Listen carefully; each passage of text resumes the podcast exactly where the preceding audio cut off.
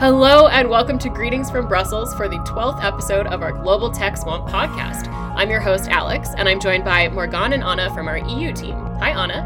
Hello. Hello, and hi, Morgan. Hello. Hi. So, in this episode, we're sitting down with Birgit Morlion, Policy Officer in the e Health and Aging Unit of the European Commission. We're going to discuss the role mobile apps play in the digital transformation of healthcare in the EU and discuss M Health initiatives that are ongoing at the European level. We're also covering the creation of European health data spaces, new standards for wellness and health mobile apps, and the newly proposed digital green certificate, also known as vaccine passports, and how health apps can help in the process. But before we dive into today's topic, we're covering tech history and the top tech headlines in Europe. This month's tech history is all about the 1950 Pilot ACE, ACE, which stands for Automatic Computing Engine, which is one of the first computers to be built in the United Kingdom. It was completed at the England's National Physical Laboratory, in short NPL. It was one of the earliest general purpose stored program computers and a preliminary version of the full ACE, which was designed by Alan Turing, who left the NPL before the construction was completed partially due to the lack of progress on the ACE. The Pilot ACE had been designed purely as an experimental machine to demonstrate the competence of the team as computer engineers. The machine was so successful that a commercial version of it, named DEUCE, was constructed and sold by the English Electric Company. Pilot ACE was shut down also in May 1955 and was given to the Science Museum where it remains today. And that's all for tech history. And now it's time for Brussels Bites. Anna and Morgan, what are the latest tech policy headlines out of the EU? In big App Store news, the European Commission recently sent a statement of objections to Apple concerning the rules for music streaming providers. These statements are the first formal step in Commission investigations into suspected violations of EU antitrust rules. Following the initial complaint from Spotify back in 2019, the EU took issue with two of Apple's guidelines for its App Store. The first concern is related to the mandatory use of Apple's in app purchasing system. The second concern is related to advertisement and purchasing options, which currently do not allow Apple developers to inform users of other purchasing options outside of the App Store platform. And these two concerns combined is what the EU considers harmful and a breach of competition rules. While ensuring that the app market remains competitive is crucial for all players, we hope that the dispute between these two global brands will not end up undermining the quality, security, and user experience app stores provide to small businesses. Software platforms make it possible for thousands of developers to leverage the confidence consumers have in app stores and reach millions of customers worldwide. We are following these developments and will keep you posted on how the EU investigation proceeds. This month, the European Commission also launched a significant piece of legislation around artificial intelligence, the first initiative of its kind in the EU. Because the regulators in the EU want to be at the forefront of the global debate around AI, this legislation is intended to be future proof and sufficiently flexible to cover any changes in AI in the future. The rules will take a risk based approach to govern the purposes of, that AI can be used for rather than regulating the technology itself. AI system operating in high risk areas such as um, national infrastructure, education, employment, finance, and law enforcement is expected to have more stringent set of obligations, such as appropriate human oversight measures to minimize the risk or logging uh, of activities to ensure traceability of results. Not all use of AI will be permitted for use. This includes systems or applications that manipulate human behavior to circumvent users' free will, including subliminal techniques. The public consultation process for this um, regulation or to comment on the regulation is ongoing and will continue to work with the and we will continue to work with policymakers while the EU institutions debate this proposal. Speaking of European initiatives, on May 3rd, the Commission opened a further public consultation on European health data spaces. The survey aims to get feedback from a wide range of stakeholders, such as public health authorities, data protection authorities, but also from mobile app developers, regarding their experiences with the collection, access, use, and reuse of health data. The consultation is open until the 26th of July, with the goal of adopting European health data space rules at the end of 2021. The App Association will provide feedback to the Commission, so if you have any thoughts you would like to share with us, please don't hesitate to reach out. Stay tuned as we'll talk more about this initiative in our policy discussion.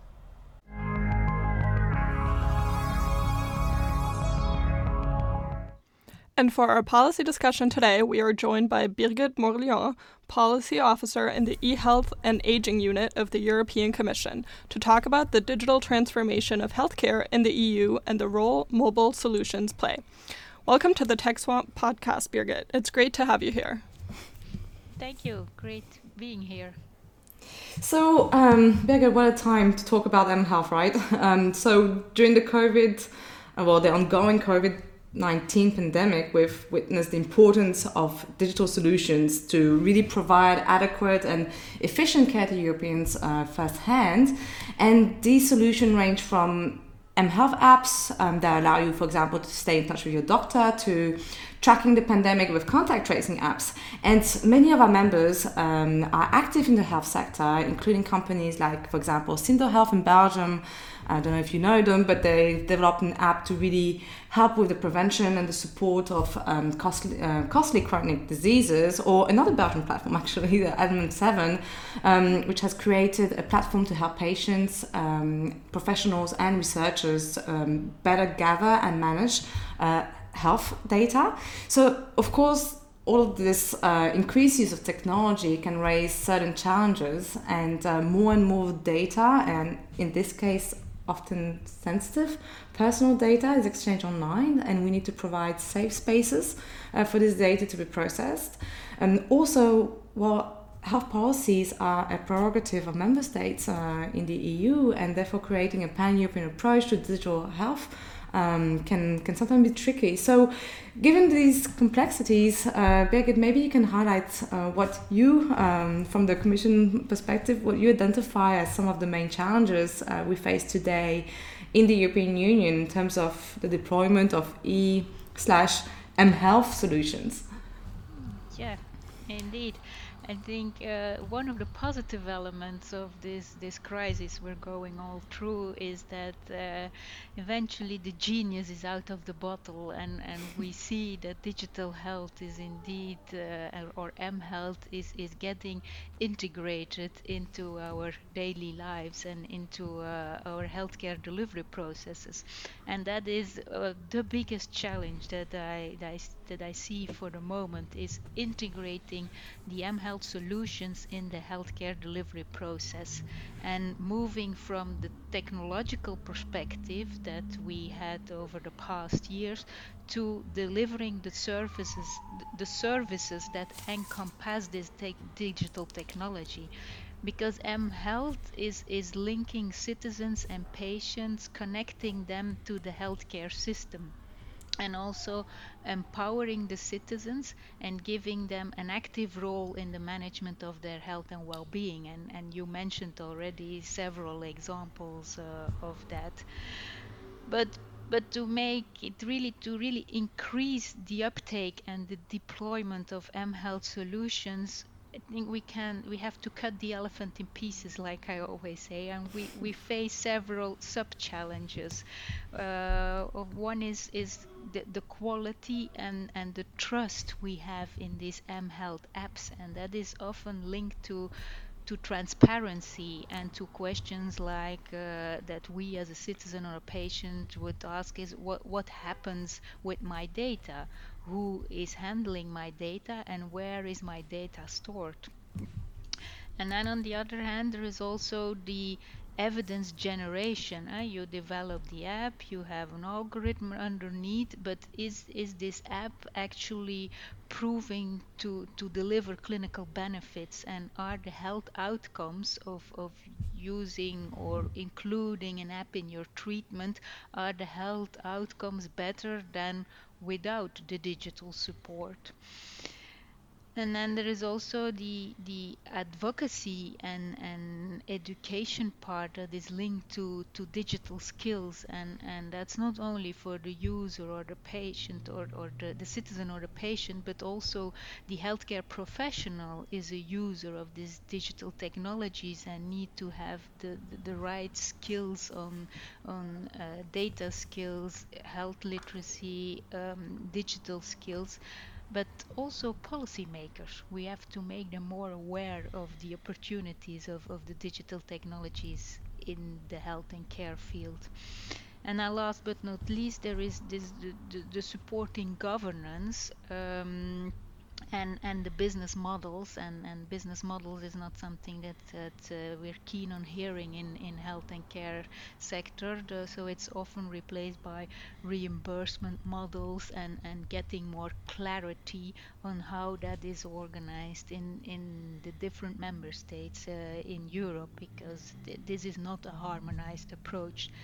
And that's then uh, the, the, the biggest handicap I think in, in Europe is that we don't have a single market for digital health service and products yet. It's it's it's not established, but we we'll, we're striving to to foresee supporting actions in order to more harmonize it and, and make it more transparent for for the tech developers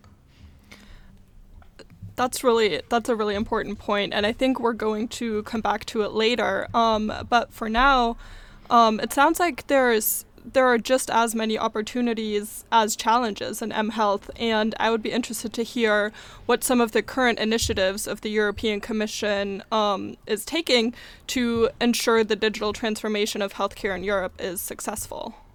Yeah, yeah. So I think we, we can't deny that we are more all living more and more in this data-driven society and, and economy. And and all the, this data-driven approach is also impacting health and care as you already correctly pointed out in the introduction. So from commission perspective we're really looking into how what can we do which initiative actions can we take in order to support this digital transformation of health and care. And and one of the big political priorities of the current commission is to to make Europe fit for the digital age and empowering people with the new generation technologies that that come up. And as part of that we look into how can we harness the potential of data to empower citizens and to build a healthier society. And mHealth is, is certainly one of the tools uh, to to achieve that. And in this Europe fit for a digital age, there are several legislative uh, initiatives that, that have been taken or that are underway. And uh, these are, I, I, will first stipulate some horizontal legislations that are put forward and that are setting a framework um, respecting European values and principles because we have on the one side, on the other side of the ocean, let's say, we have the private uh, sector driven data economy in the US. And then uh, east to us, uh, in the eastern part of the world, we have more the, the government driven data economy. And then in between, we have Europe, where, where we are in between these two extremes. And um, in November 2020, uh, the Commission proposed uh, the Data Governance Act as part of the data strategy, where um, the Europe wants to boost the development of trustworthy data sharing systems. And one um, aspect of that is the setting up common European health data, common European data spaces for different sectors and also the health sector is covered by that. And then more recently, last week, there was the regulation um, on artificial intelligence that was proposed by the Commission, and this is an internal market legislation uh, for placing artificial intelligence systems on the market and putting them into service. But it's not uh, the proposal is not to regulate the technology, but is based on a risk, high risk use case approach. So high risk use cases that are identified will require uh, an ex ante conformity assessment. And as you can imagine, you already mentioned that health is sensitive data, so um, software or apps that qualify as medical devices uh, are considered as these high risk use cases. So these are proposals, these are regulations that are under discussion, consultation, empowerment council, so the legislative proposal is starting. Then we have also uh, the security with the NIS directive that is already out there and of course uh, well known by everybody. You have the data, data privacy with the well-known GDPR uh, that is already in place. So these are the horizontal pieces of work that apply also to the health and care sector. And then you have more specific, health specific um, directives or legislation like the medical device directive and the cross-border care directive. And then um, as part of the better regulation process we're currently evaluating what is needed to overcome these hurdles that or these, these barriers that we discussed in, in the beginning um, what is needed for uh, digital health data and services and more particular than also this uh, European setting up this European health data space uh, what kind of extra regulation is needed in order to make that happen and there uh, we're looking into four different aspects for this European health data space. Is about sharing health data for the primary use so for healthcare delivery a second aspect is the access to health data for research and policy making, so what we tend to call secondary use, and that's important for uh, for companies, for app developers that need access to data to validate qualitative health data in order to train their AI algorithms or to to validate uh, their their new algorithms. We also look into this single digital market for digital health service and pr um, products that we um, already touched upon and what is needed there to make it happen. And then the last aspect is this uh, artificial intelligence, but then specifically in, in the health and care sector, are there still gaps to fill? And with respect to this upcoming legislation that we are preparing or investigating if there is a need for additional regulation there. Um, there is an open consultation where uh, the, people listening to this podcast and the, the developer community can contribute and express their views on um, on the EU laws and policies that are in the making and on the hurdles and um, that that they face or where they see a need for further reg regulation. And this uh, public consultation uh, is open till the end of July 2021 so still some time to reply that's a very nice overview, and it's great that you mentioned all those um, legislations because um, the association we we answered many of the consultations uh, on the AI legislation and uh, on the on the NIS um, directive, for example. I'll, I'll, post all of that in our the show notes of this episode. And for the upcoming consultation on um, health data spaces, uh, this is definitely something we're going to work on, and we encourage uh, indeed all our members to to to to participate to this as well because this is key.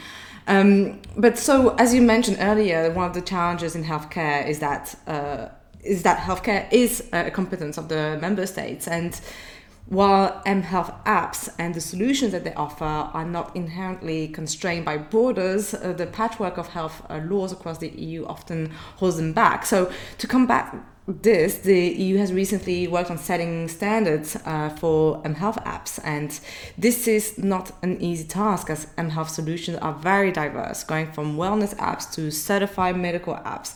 Can you tell, us a bit more about uh, this initiative uh, and its goals? Yeah, yeah, indeed. So I, I just talked about regulation and what we tend to call hard law, but there is also what we refer to as more soft law, where uh, the you work more on industry-driven principles such as code of conduct, code of practices, and standardization, and that's of course also something Commission supports very much. If if, if things can be arranged, regulated by soft law initiatives, uh, then we, we, we of course welcome that and, and there is no need for hard law there. And in that respect um, there is indeed uh, we support work on a standard for mHealth or we ask the European standardization body CEN, to develop um, an, a, a, standard or a health app assessment framework for the quality and the reliability of health apps. Because as you said there are so many health health apps out there. If you look into the app stores there are thousands and thousands that are listed as being health app. But as a patient or or a healthcare professional it's very difficult to judge the, the quality uh, and, and, and the effectiveness of these apps when you look into the App Store. You don't have any indication on that.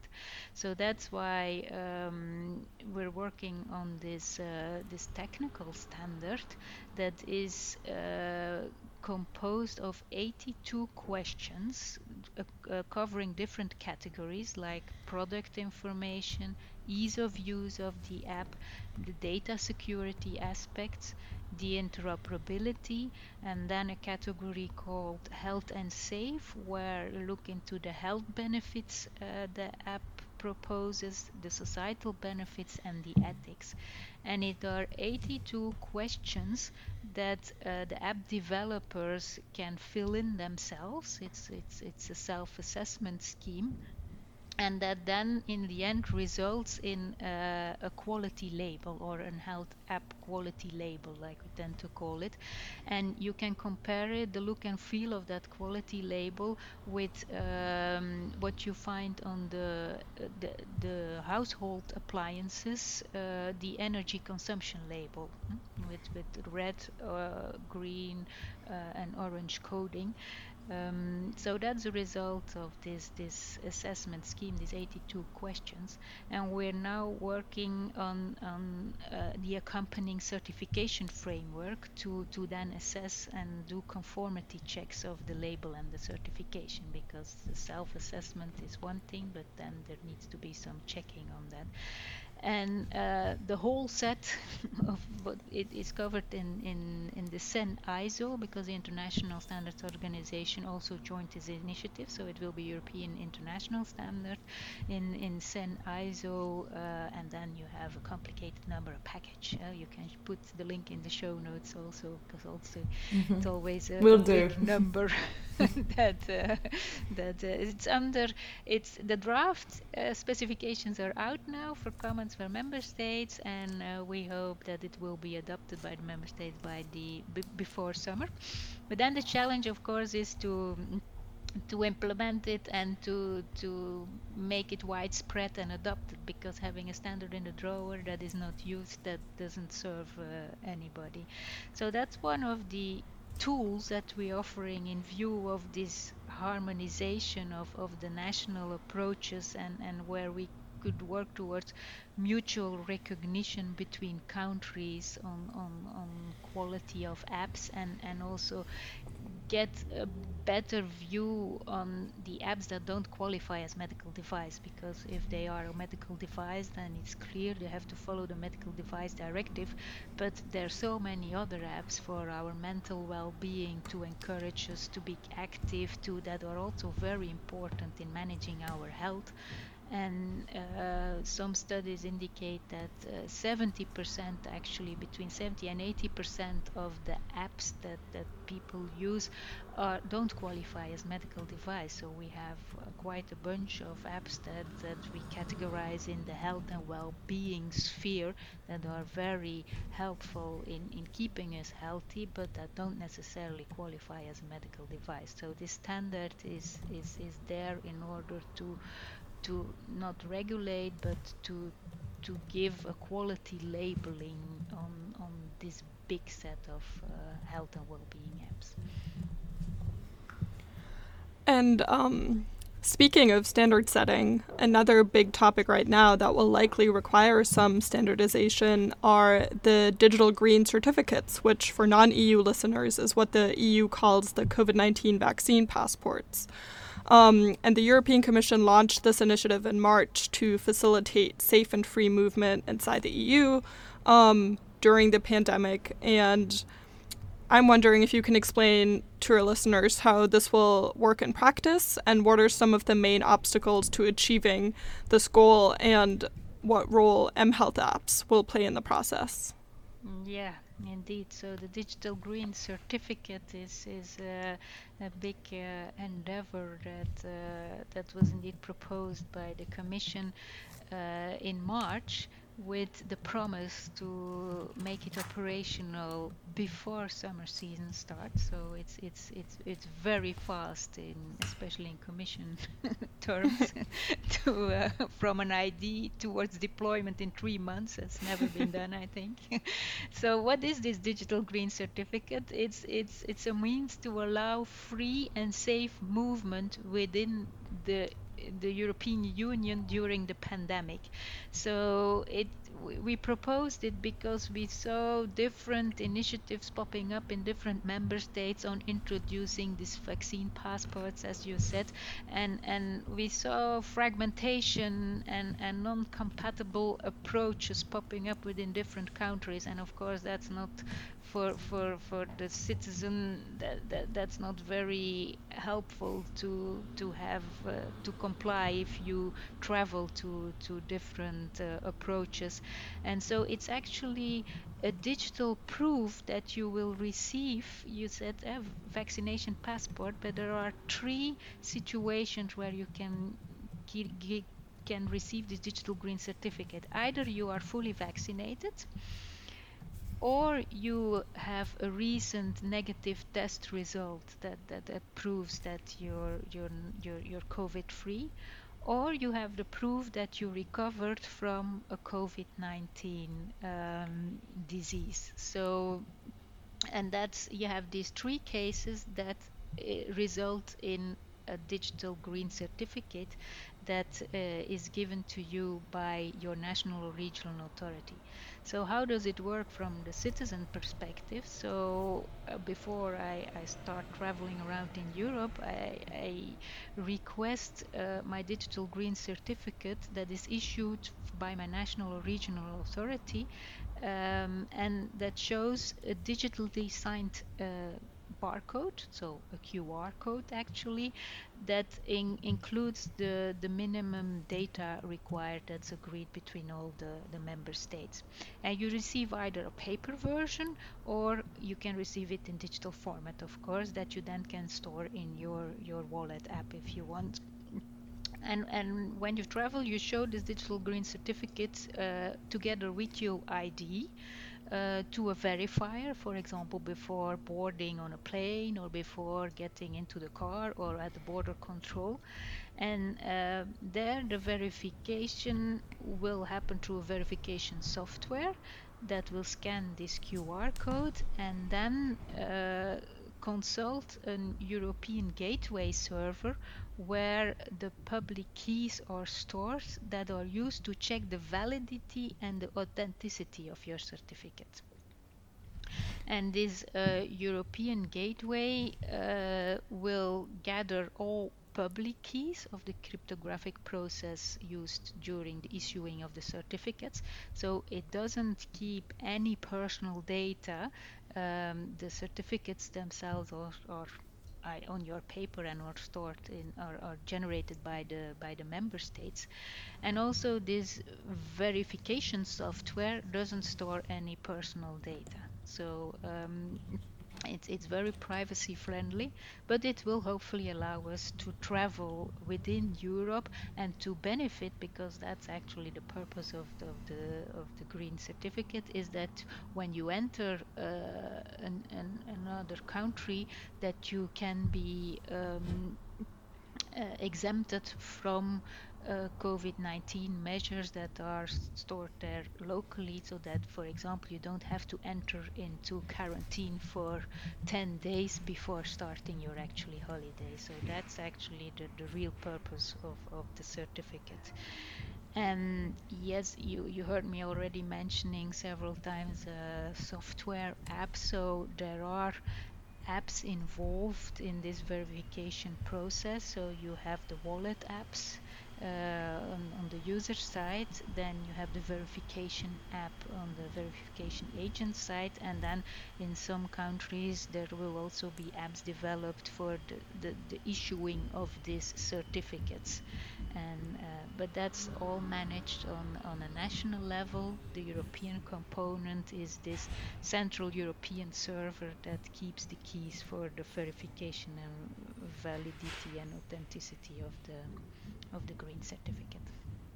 Oh, thank you very much, uh, Birgit, for the, all this information. And would like to remind uh, um, our members listening that uh, they can always reach out to us uh, if they want more questions uh, um, for our website. So, thank you very much for this insightful discussion and for giving such a good overview of everything that's happening in terms of digital health and M health. At EU level at the moment. So digital health is certainly an issue that we're focusing on right now. There's so much innovation in this field, and apps' um, importance in health uh, will only continue to increase. And with the growing number of our members specializing in this field, we're witnessing this evolution firsthand. So we look forward to looking um, together with the European Commission to build an environment in Europe where small businesses can continue to create and uh, really implement their innovative health solutions. Um, and this really to the benefit of patients and citizens all across Europe. So for more information on what's going on uh, in the EU uh, and, and, what our members are doing in M, M Health space, you can always check out the show notes where we'll post everything um, that we talked about in this episode.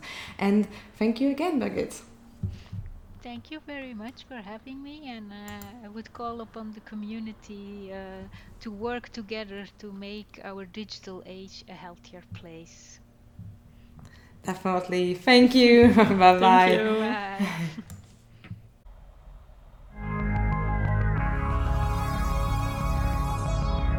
And now it's time for random identifiers. Morgan, you are up first. what do you have for us? Well, mine is going to be extremely simple. Um, this weekend, actually, oh, last weekend, on the 8th, was the first time that. Um, the terraces uh, opened in in uh, in Brussels, meaning that uh, restaurants opened up again after. Oh wow! Since wow. October. So and and the worst part is that I didn't even get to go uh, and eat out. I just. Oh no! no! Yeah. but yeah, I'm going to look forward to that this weekend. So it was um, just to know that uh, this is happening, and when you walk around Brussels, you can see suddenly like the city living again. So that's. Uh, yeah, that's uh, that's nice. Nice to see. It's a it's a, a bit of fresh air. Yeah, it's a nice feeling. Wow, yeah. that's crazy. Like stuff has been open here for so long. I know. really? Oh, lucky you. yeah. I know. Wow. I feel bad. yeah. Um, Anna, what about you? What do you have for us? Um, today, mine is a TV show that I have loved and has made the stage of the pandemic more bearable. um, it's called Kim's Convenience, and it's a sitcom centering around um, a Korean Canadian family. They run a convenience store in Toronto, and it's basically kind of about how the family deals with customers, each other, the world around them.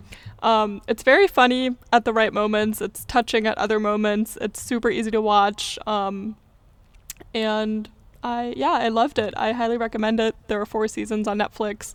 Can't wait for the fifth season to come out, even though that's the last one, and I will be very sad when it ends. Um, yeah. But yeah, highly recommend that. Good. I've, Yeah, Yeah. I've heard really great things about it. Yeah, Um, it's I've also it's very good. I've also heard that a lot of people who like really loved Schitt's Creek will also like this Yes. show is very. It has the same sort of heart, which is why people sort of like both of those shows. Yes, I would 100% agree. It gives me this like similar energy sometimes. Yeah, like you laugh, but you also Yeah. feel touched, and like sometimes you want to call your mom.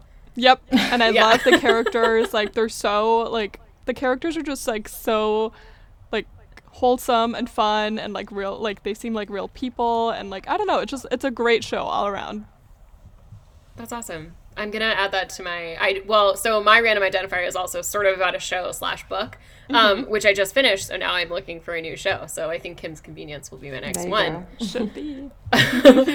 um but so i um okay so my uh friend really loved the shadow and bone like book series and like has highly recommended them to me for years. And of course i never read them because i'm a terrible friend. And um but then i but then the show came out on netflix and it looked great. Like the trailer looked great. So i was like why not? I'll try it. And then i binged the whole thing in a day. Um, Wow. Oh wow. like a like a total psycho. Yeah, just like a Saturday hunkered down and watched like eight hours of television, and um, and it was great. I loved the show.